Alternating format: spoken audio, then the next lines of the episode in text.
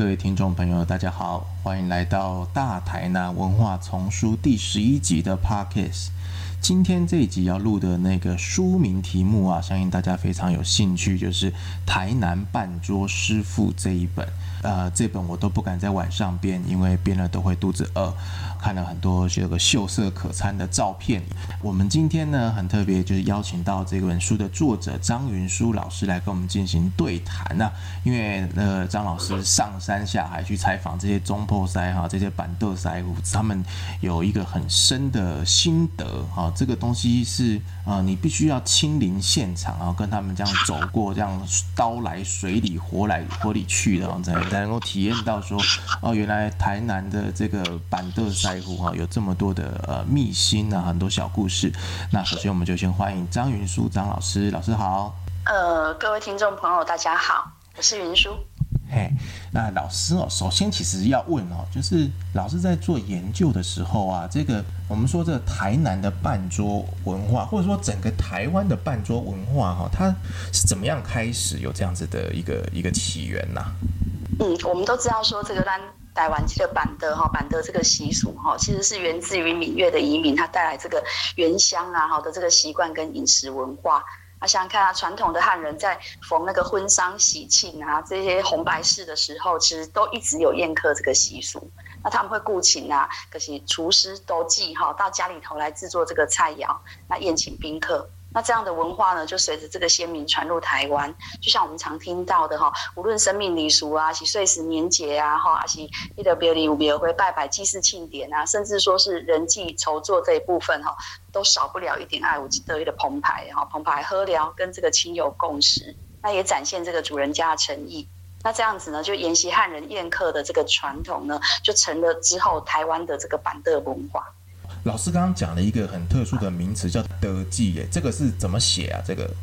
咱咧讲的德记，哈，德记喜欢看南部比较南部的讲法。那现在大家可能比较流行的用语或通俗的用语，比较常习惯听到的，可能就是中破塞。因为尤其那个电影有没有中破塞，它上映了之后，哦，大家就觉得说，哎，这个是中破塞。那事实上其实都是一样的意思啊，都是厨师、厨子的意思。哦，他知道怎么写？写厨子吗？还是？对，厨子，厨子，对对对。如果我们就那个呃台语去查的话，一个是都记，就是厨子，闽南语的那个音就是厨子，对。哦，所以那我们就是一般在南部就是会习惯这样子用，对不对？系啊，咱拢讲多机塞多机塞，还是问啊，较客气较礼貌，什么塞什么塞安尼。比如说啊，花塞啦，鸡塞啦，什么塞什么塞安尼。什么塞什么塞是较常来听啦，嘿。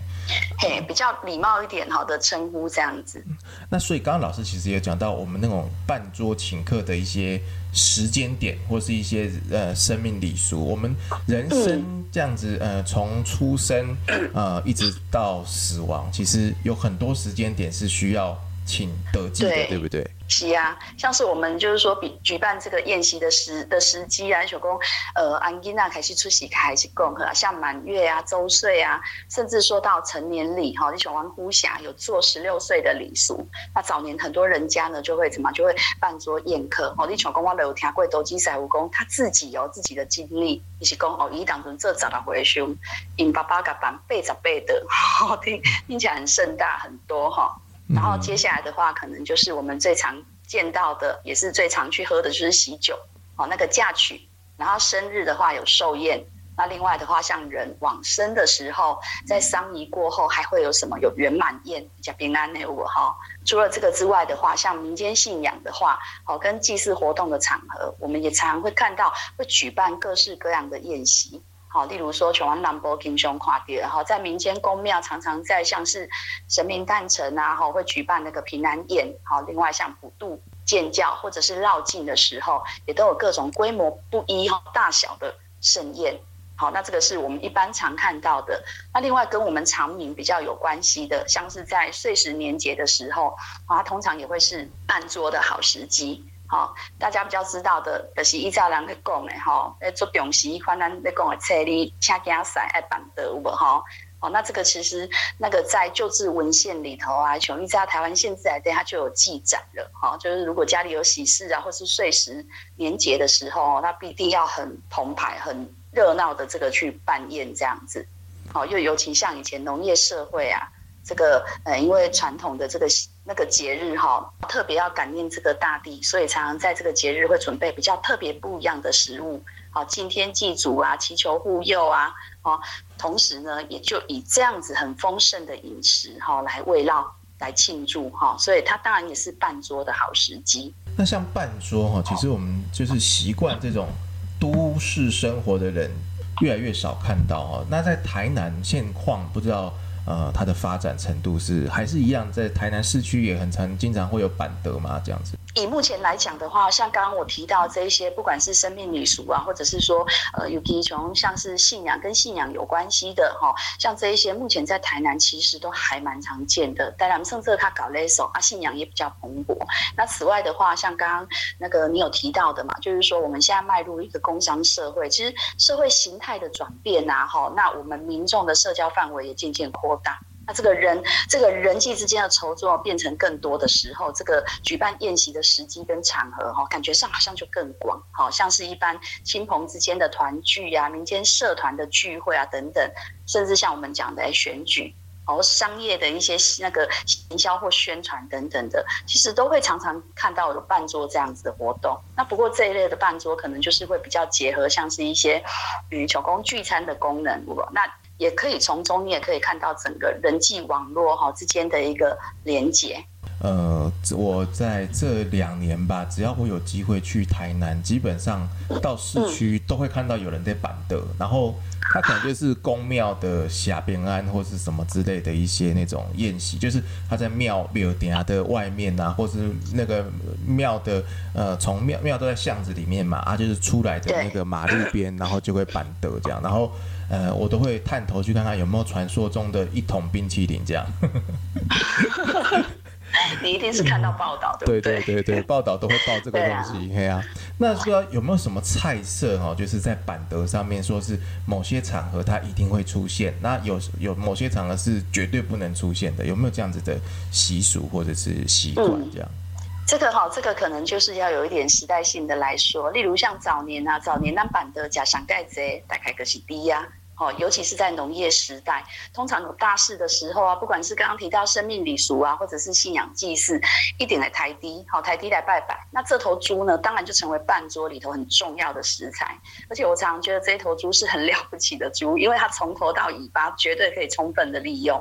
好，你讲第一把那当做成短红、斜红，就是我们讲的红嘛。哦，这里一定听过。那另外的话，也可以混搭其他的食材啊，透过其他不同各种烹调的方式去做成各种料理。哦，像以前早年哈，有香肠啊、八宝丸那些东西就算很好了。当然，如果要珍贵一点的话，就是内脏，像猪心啊、油鸡哦这块呢哈，相对价格因为比较高，所以算是半桌的珍宝。那甚至说连那个什么猪头肉啊、猪头皮啊，甚至猪舌哈，都可以去卤成。冷盘拼盘这样子，还有像是猪肝，还有还有一种东西你可能从来没听过，叫做天梯天梯，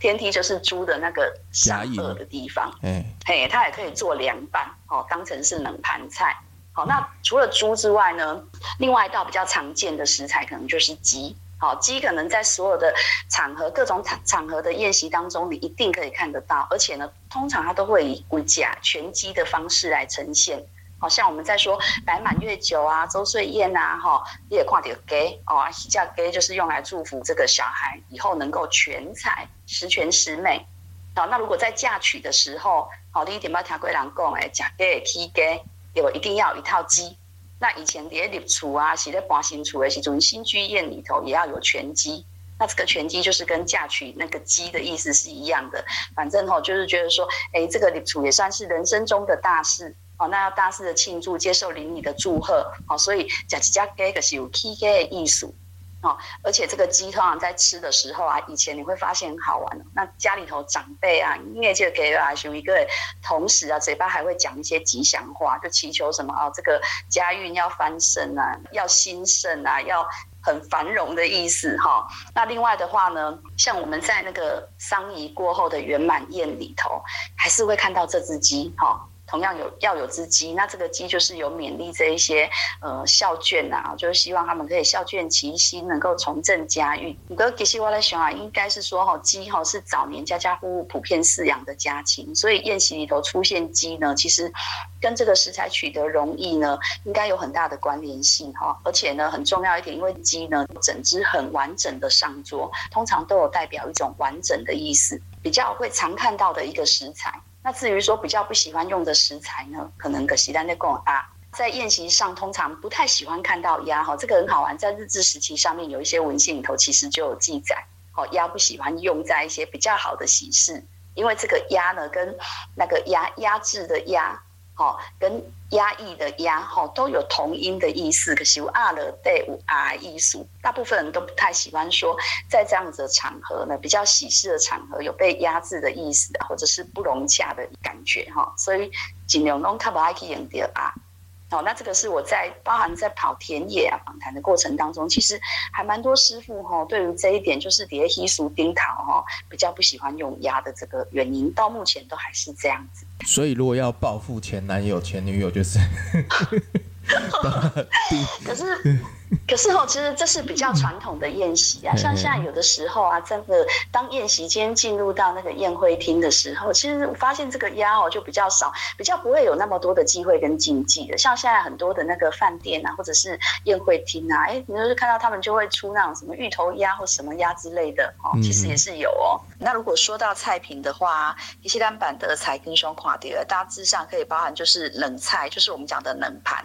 那根类哈，就像稀气鸡这罐的，我南部可是讲里楼菜啦哈。那接下来的话，可能就是会看到米糕哈，昂金米哥啊，鳗鱼米糕。好，那会有一道哈，一至两道的汤品啊，鸡汤啊什么的。那另外的话就是热菜，好像是一般的热炒类的啊，蒸鱼或者是海鲜。那跟甜点跟水果，大致上就是这样子。好，这是菜品的部分。这个话题就刚好就是因为。在这个版的他这个德记他们的呃秋楼菜里面，我们知道台菜以前有那种呃什么香酥鸭啦、芋头鸭，都是有这种呃很传统的这种老台菜。那他们这个呃，他们的菜路是怎么样传承，怎么样建立下来？而且每个师傅的好像都有点差异。那哦，你如果说呃喜喜事或是那个不常用到这个鸭，可是他就有这个可能做这个香酥鸭很厉害的的的这个秋楼，那他什么时候可以呈现，或者是他他要去怎么去呈现它这样子的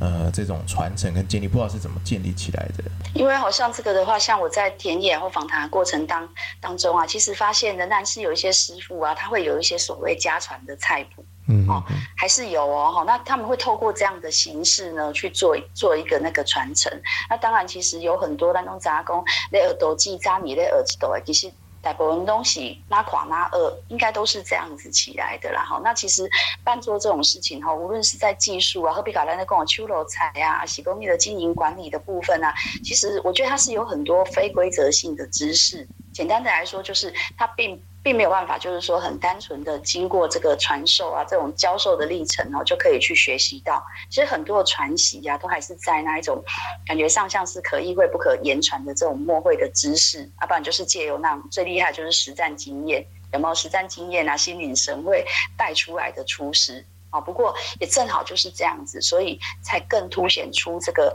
哎全方位的这个专业半桌师傅的养成哈，也是是加不干单呢。那如果说啊有家传食谱，那如果说我家我也有家传食谱，我可以请德记塞帮我 刻字化一一一盘，或是这样，有有有人这样子做过吗？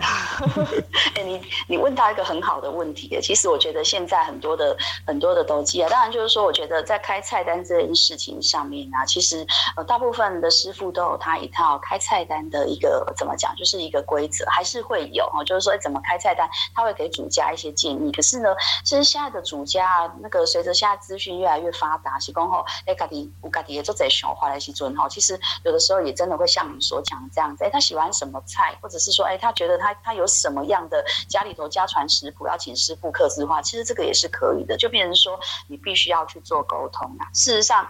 现在很多师傅在开菜单的时候，都会剩这个卡丁金，跟以前比较起来，就是他会怎么讲？会呃特别拨空哦，去跟主人家去做个那个讨论菜单，那看有什么需要调整的，可能刚开始然后一一。你一桌要多少钱？然后呢，哎，怎么去调整这个菜色？那去看主人家的喜好或禁忌有什么不吃的这样子。所以当然，客制化这个部分，我在想应该不会有太大的问题。那像书里面呢，老师是这种上山下海的，跟着这个他们的团队到处去去做这样子的田野记录哦，这这个历程相信是很久的时间才会能够做出这么完整的一个记录。那呃，在这个过程当中，老师呃大概花了多久时间？然后有没有记录到说，呃，这种山海或者城乡之间他们的一些呃手法差异，或是食材选材的差别，甚至是就是会不会也关注到说，可能北中南都有一些版的不同的这种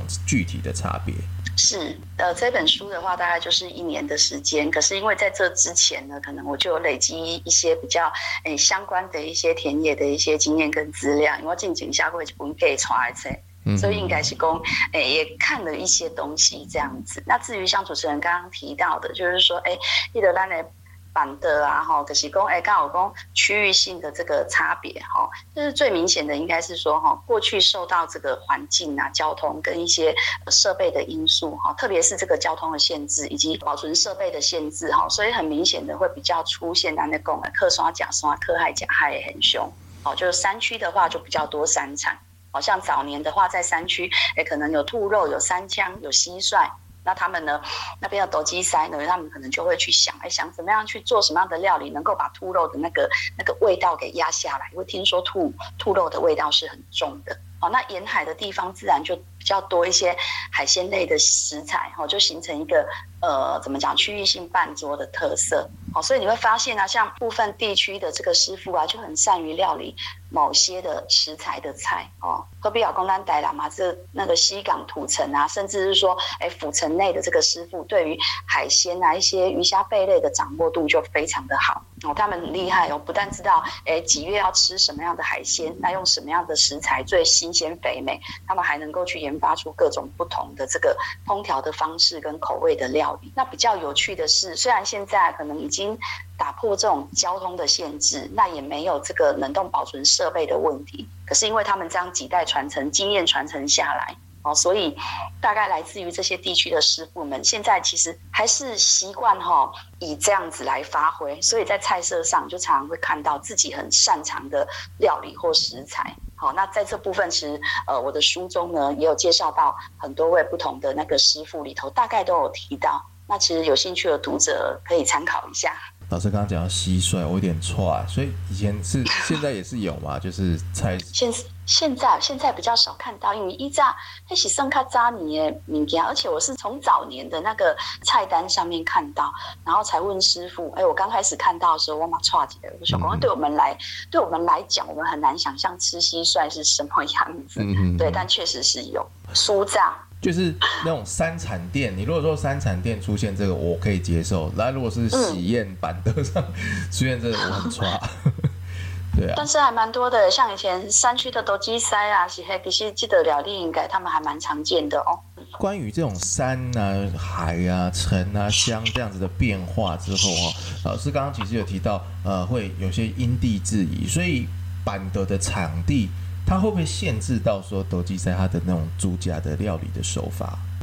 场地哦，这根据我的访谈哈，一般来讲哈，哎，起码塞维丘罗他们的记忆应该是说记忆啊，不是应该是说他们的记忆啊，应该都可以克服这个环境或场地的问题，应该不太会有太大的限制。那你与其说是受限于场地，倒不如说呃，会受到这个季节性食材的影响会比较大，就是说在不同节令才有的食材。哦，或者是属于呃那个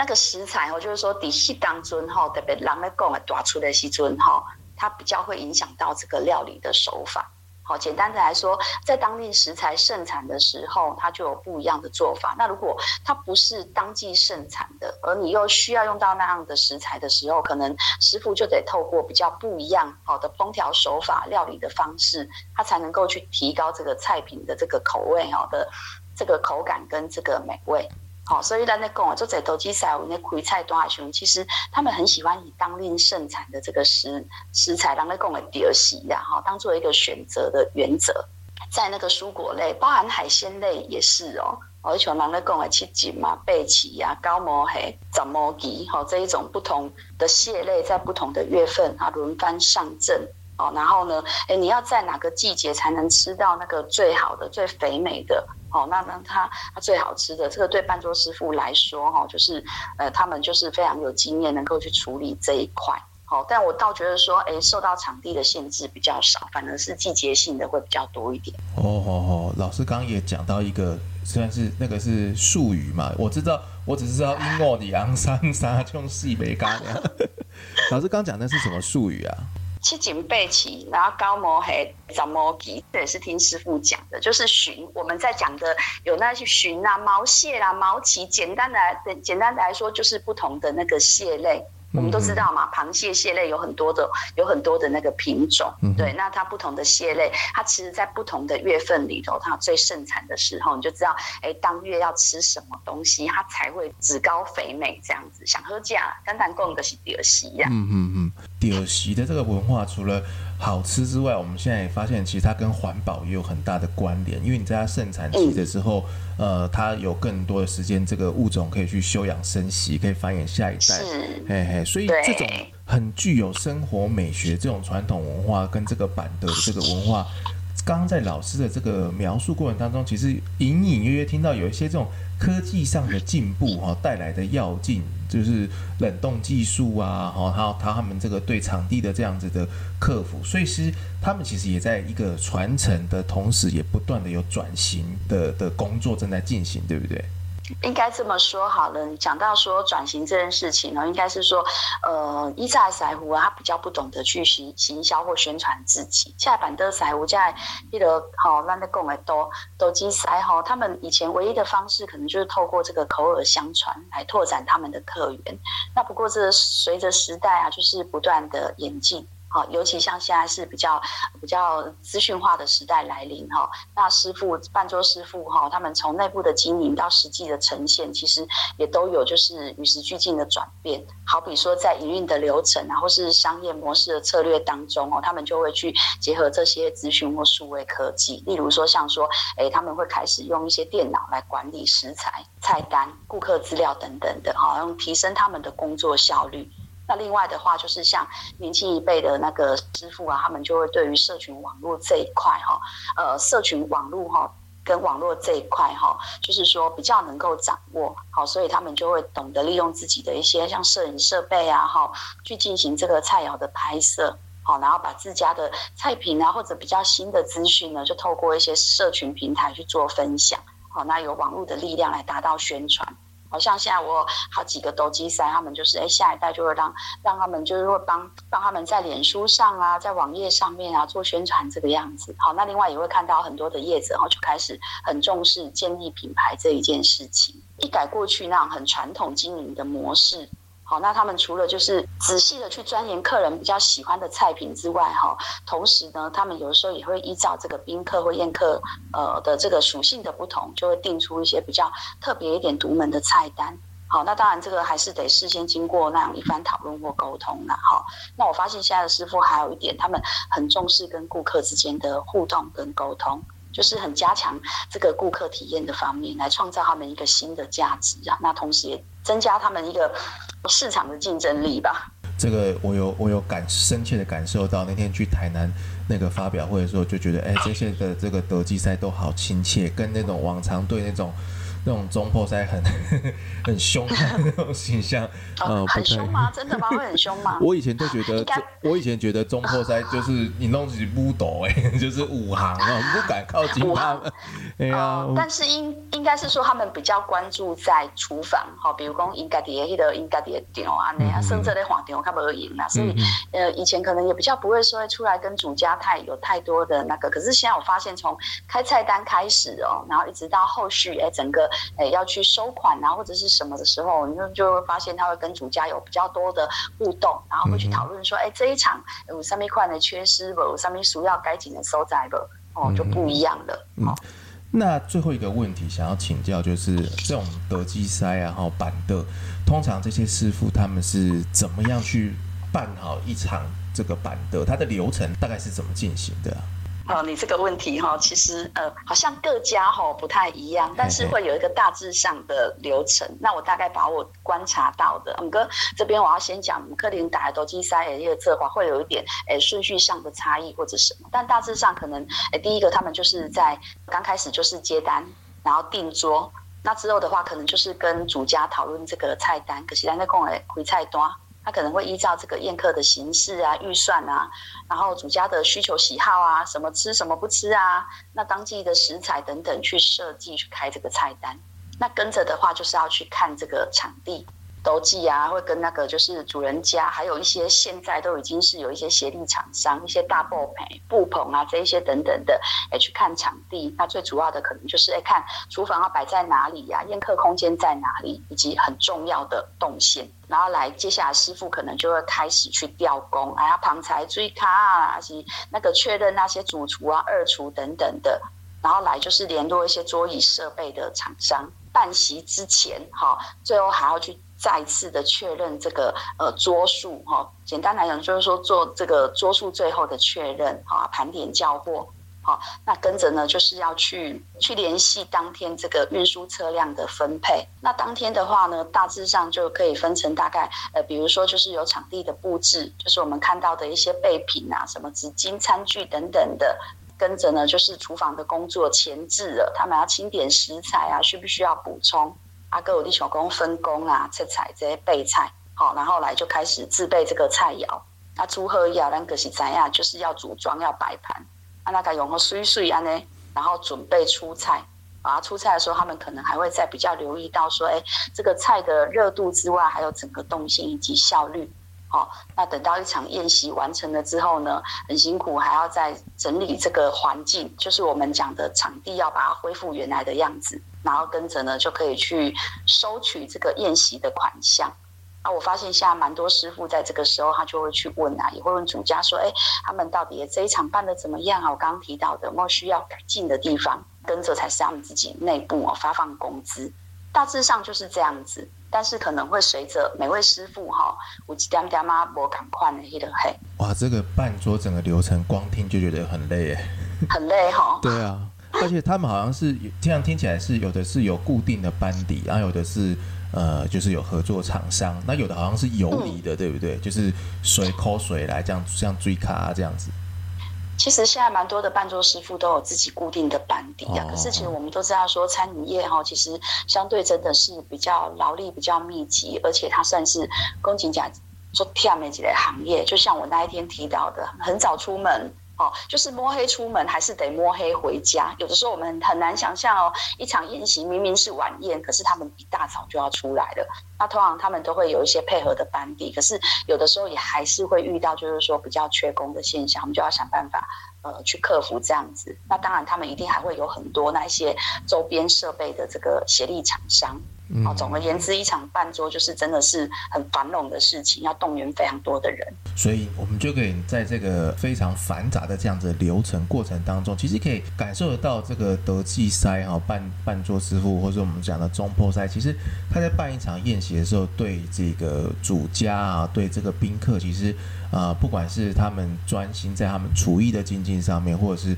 呃对这个主家的一些祝福啊，或或是一些感恩的这个，其实都会呃融合在他们的这个手艺里头。那所以这本书哈，台南半桌师傅真的是写成也是非常不容易啊，采访了这么多的呃这个半桌的专业团队啊，整个大台南地区，呃还有到是不是还有到高雄屏东去，对不对？哎，没有，我们这本书其实还是聚焦在大台南地区。哦，因为我看有些师傅的地址，好像他们在屏东那边也有去。哦，还是板的板梯啊，像那个，嘿，我们台南的家板的塞胡龙就厉害哦，一般的所在绝对不会只局限在台南，所以包括拿书要来当来嘿来定桌。好好好，呃，书书里面好像有那个，就是有这个很多半桌师傅他们的这个名单哈，所以你们买了这本书之后，你们可以当做一个这个口袋名单哈，你就可以按照这个，在你的生命遇到需要呃给错啦，谁给啊啦哈，阿是这边出啊哈，拜拜，你就可以这个请这个师傅来给你们